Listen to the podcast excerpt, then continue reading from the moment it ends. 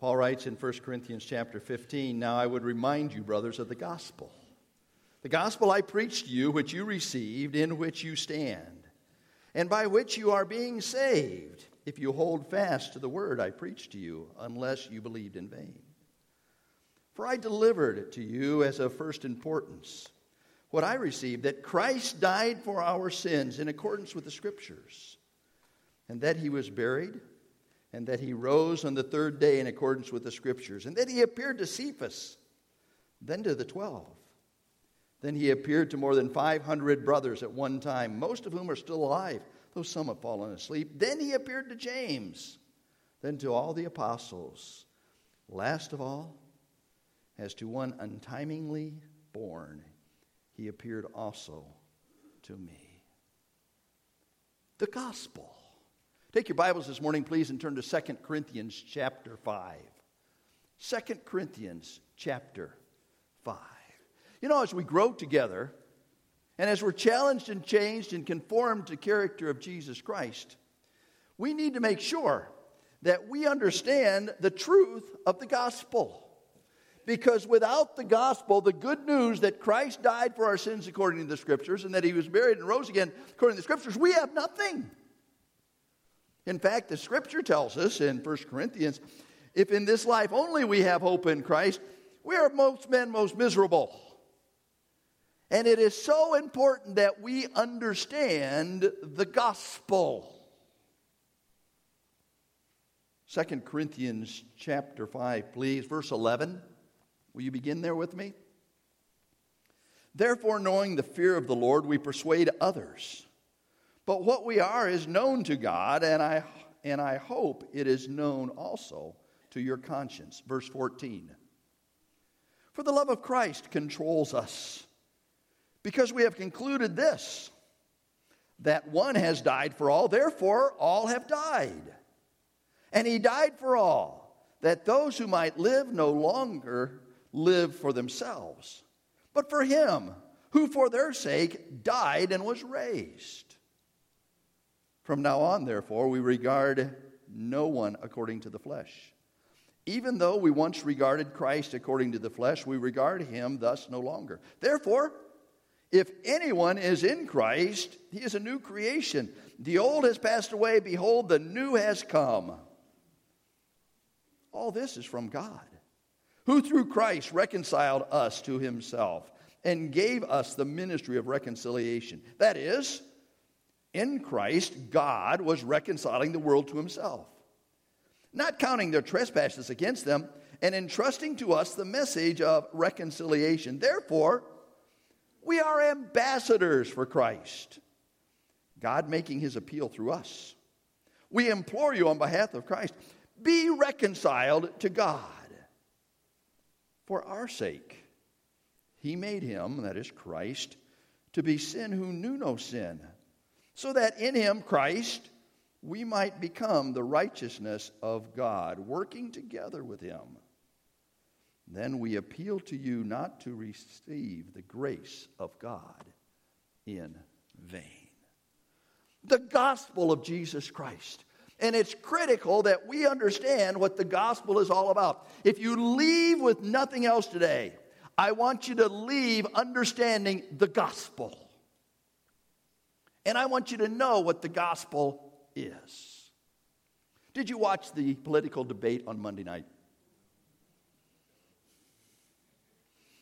As I watched that debate and heard the opening statements, I understood very quickly that part of the process was going to be to try to determine who was telling the truth. In fact, one of the candidates said, I have fact checkers who are looking at my opponent, and you can go to my website and you can find out whether or not my opponent is telling the truth. There were some who wanted the moderator, Lester Holt, to be a fact checker of the candidates. Glenn Kessler of the Washington Post came up with Pinocchios. You remember Pinocchio? He, he was the little kid who, when he did not tell the truth, his nose grew. Remember that? And so Kessler goes through the process of giving the candidates Pinocchios, and my task this morning is not to tell you how many Pinocchios each candidate got. But my task this morning is to make sure that we understand that there are no Pinocchios in the gospel. And it is our responsibility to make sure as we present the good news of God that we are presenting it not only in a credible way, but in a biblical way that reflects what God intends us to have through His Son, Jesus Christ. The gospel. Let me share with you four Pinocchios. Pinocchios, sometimes we get confused with the gospel. Now, I want to share these with you, and they are taken from Nine Marks of a Healthy Church. I have told you before the key to originality is forgetting where you got it. Well, I know where I got this, all right? And it came from Nine Marks of a Healthy Church. The first Pinocchio is this I'm okay, you're okay. I'm okay, you're okay. And many times with the gospel, we go just as I am without one plea, right? I'm okay. And God somehow gets the benefit of me coming to Him. That is not correct. The Bible says that all have sinned and come short of the glory of God. There is none righteous, no, not one. In fact, there is none that understandeth, there is none that seeketh after God. It's not I'm okay, you're okay. It is that God's Son was okay and He shed His precious blood to pay the penalty for our sins so that you and I could be okay. The gospel is not simply, I'm okay, you're okay. The gospel is not simply God is love. Now, it is true that God is love. But there are many people that say a loving God would never send anyone to a Christless eternity, would never send anyone to hell. Well, God loved you so much that He demonstrated His love towards you in that while you were a sinner, Christ died for you. That's God's love. God understood that we weren't okay. And to remedy that situation, God's Son, Jesus Christ, went to the cross and shed his blood in payment for our sin. So God, for God so loved the world that he did what? Gave who? His only begotten Son. Why? Finish the verse. Oh, we are at John 3.16 if some of you have gotten lost. All right? Let, let's just quote that verse together. That'd probably be easier. For God so loved the world that he gave his only begotten Son, that whosoever believeth in him should not perish, but have everlasting life. The gospel is not simply that God is love, although God is love. The gospel is simply not that Jesus wants to be our friend. Now, he was a friend to sinners, right? In fact, he was criticized for that fact. The fact that he was a friend of sinners. And the religious leaders of his day saw him associating with publicans, uh, tax collectors. We have any IRS people here today? And sinners. And why did he do that? He did that because the religious crowd of the day were so caught up in their own world that they shunned these people and were unwilling to show them that they could have a relationship with God.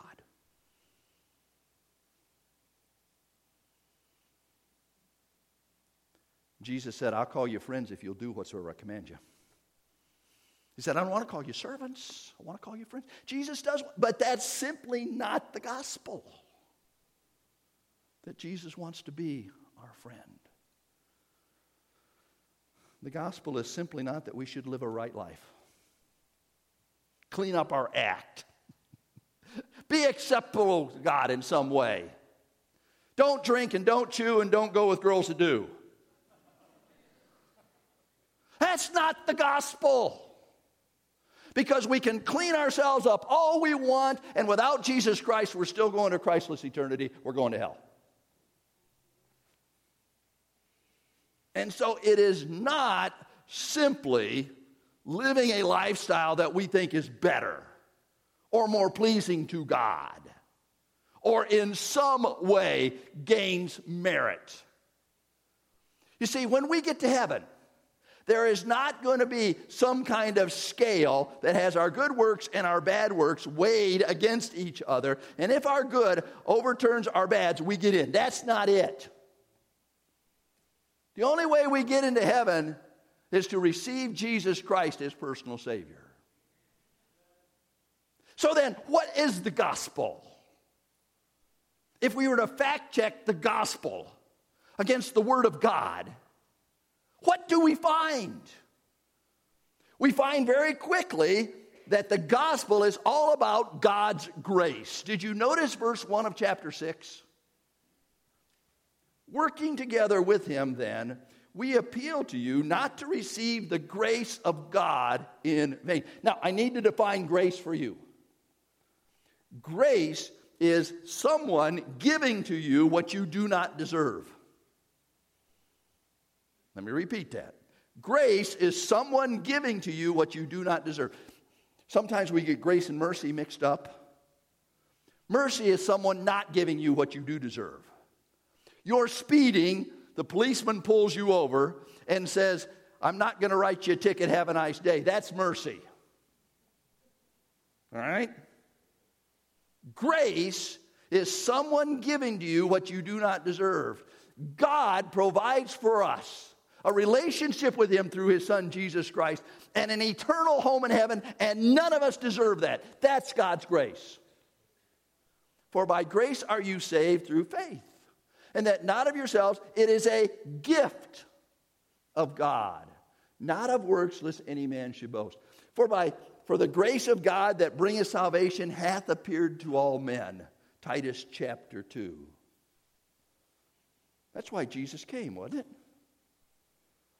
John 1 In the beginning was the Word, and the Word was with God, and the Word was God.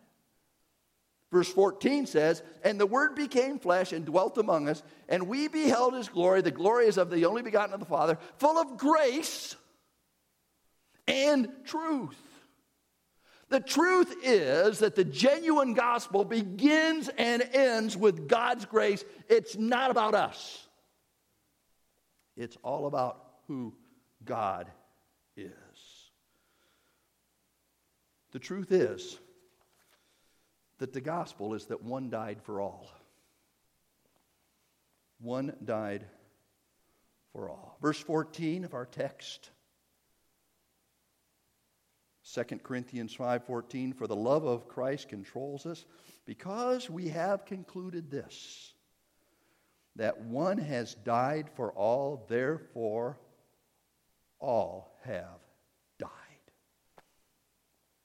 Paul wrote to the believers in Ephesus that they were dead in their trespasses and sins. The Bible says that Christ died for our sins. 1 Corinthians 15, we read it this morning. Died for our sins according to the Scriptures. Paul writes in chapter 15 of 1 Corinthians For as in Adam all die, even so in Christ shall all be made alive. There is this vicarious substitution. That means someone else took our place. For the wages of sin is death. And, folks, that is true for each and every one of us.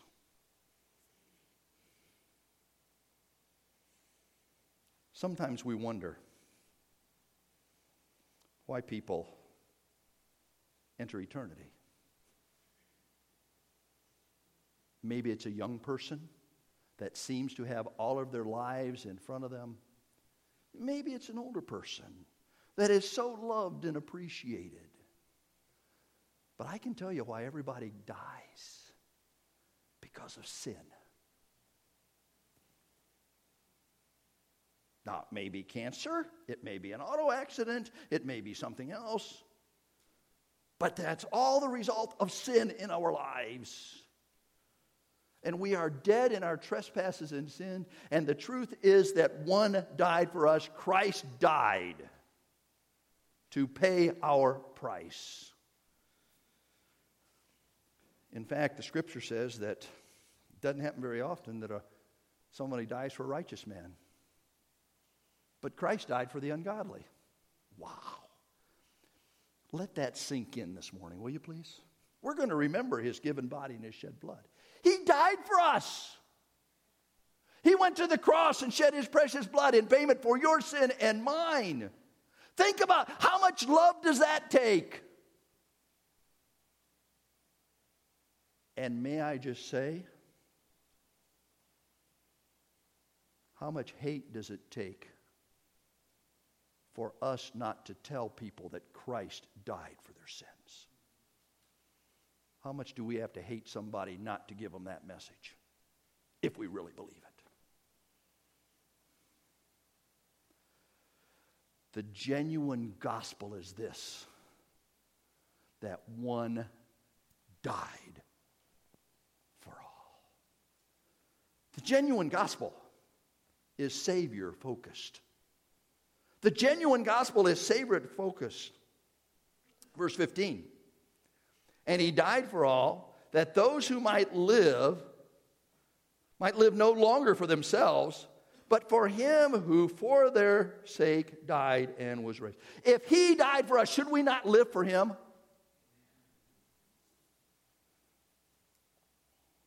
You ever feel obligated to anybody for something they've done for you? I mean, they didn't do it so that you'd be obligated. But it was, it was such an event, it was, it was such an illustration of, of, of their love that you wonder, how can I ever pay you back? What, what, what can I ever do? And when you get uh, up alongside those people, you, you appreciate them more and more, right? Connie and I are so thankful for the folks here at Calvary Baptist Church. You guys are great. Thank you so much. And here at Calvary Baptist Church, we don't need an October for pastor appreciation because you guys do it 12 months a year. Amen, Eunice? Where's Pastor John?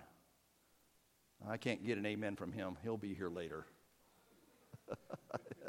there he is.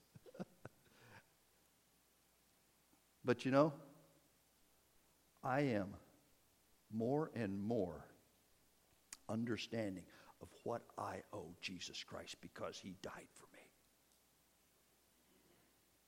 How can I do less than give him my best? And here it is live for him completely after all he's done for me.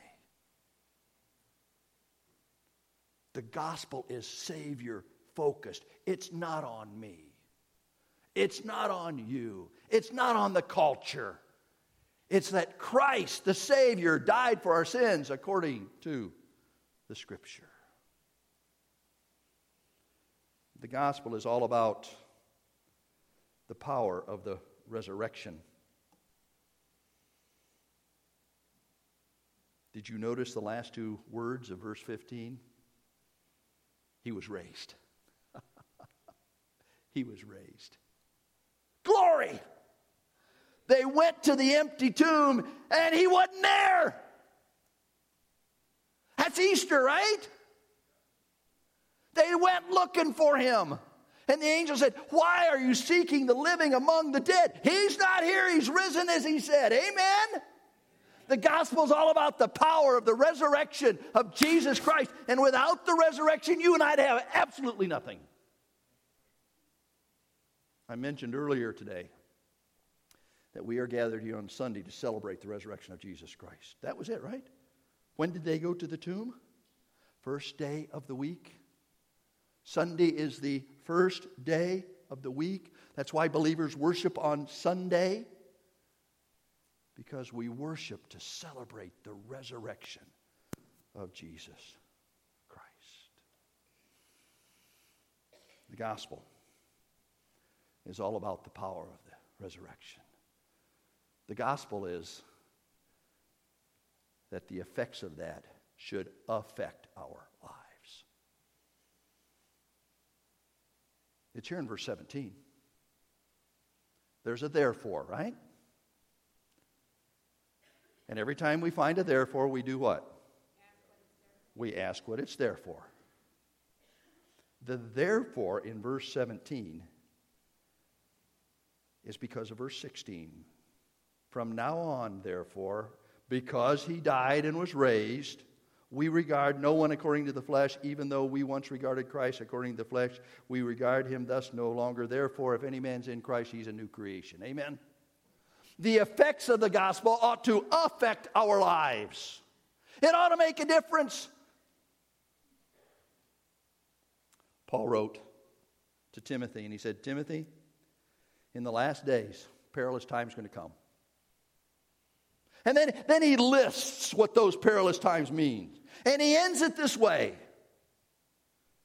They're going to have a form of godliness in the last days, but they're going to deny the power of that in their lives. It's not going to make any difference. They're going to go to church, Timothy, but it won't make any difference Monday through Saturday. They're going to claim to be Christians, Timothy, but it's not going to change them in any way.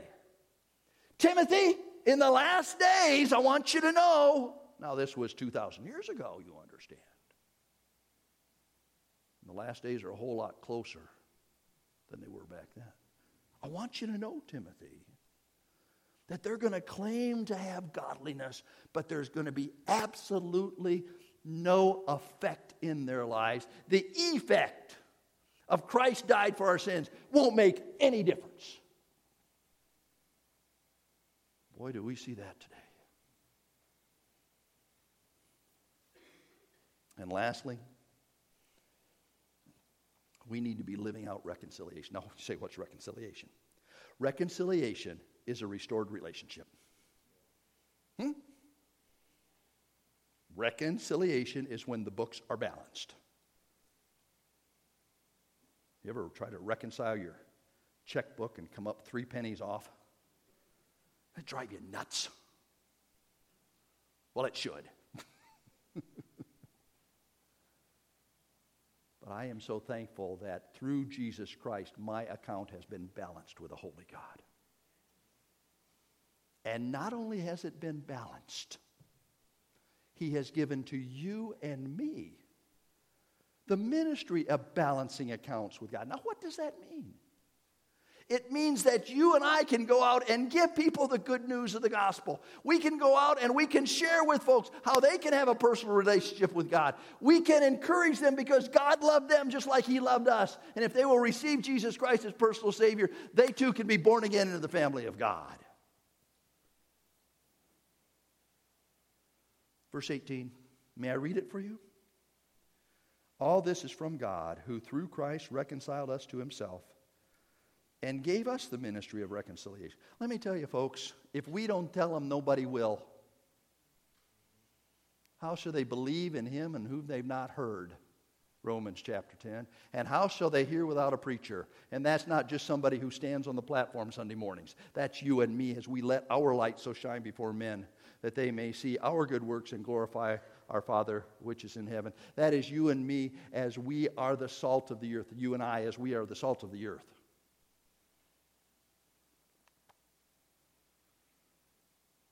That is, verse 19, in Christ, God was reconciling. Yeah, that's how it happened. Restoring that relationship.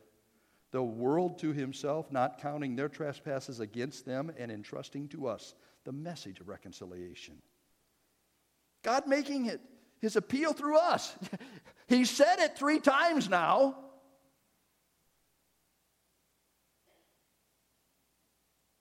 Because of that, we implore you, on behalf of Christ, be reconciled to God.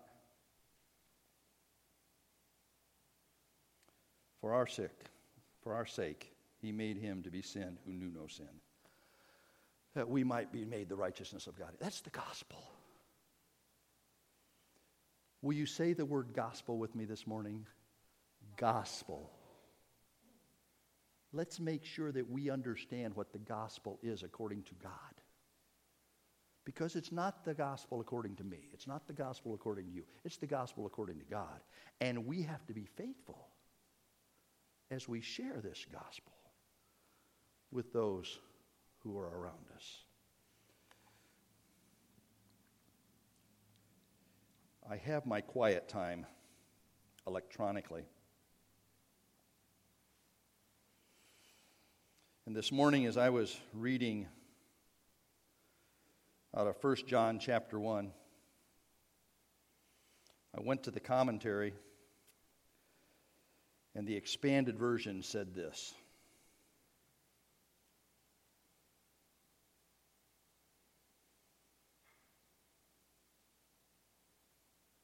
They wanted a total transcendent Christ who never got his hands dirty. Why did they want that kind of Christ? Because they didn't want their Christianity to affect the way they lived. Wow. Christianity was always meant to meet people where they are. Ian Thomas wrote, I simply argue that the cross be raised again at the center of the marketplace as well as on the steeple of the church. I am recovering the claim that Jesus was not crucified in a cathedral between two candles, but on a cross between two thieves, on the town garbage heap, at a crossroad so cosmopolitan that they had to write his name in Hebrew and in Latin and in Greek at the kind of place where cynics talk smut and thieves curse and soldiers gamble. Because that is where he died. And that is what he died about.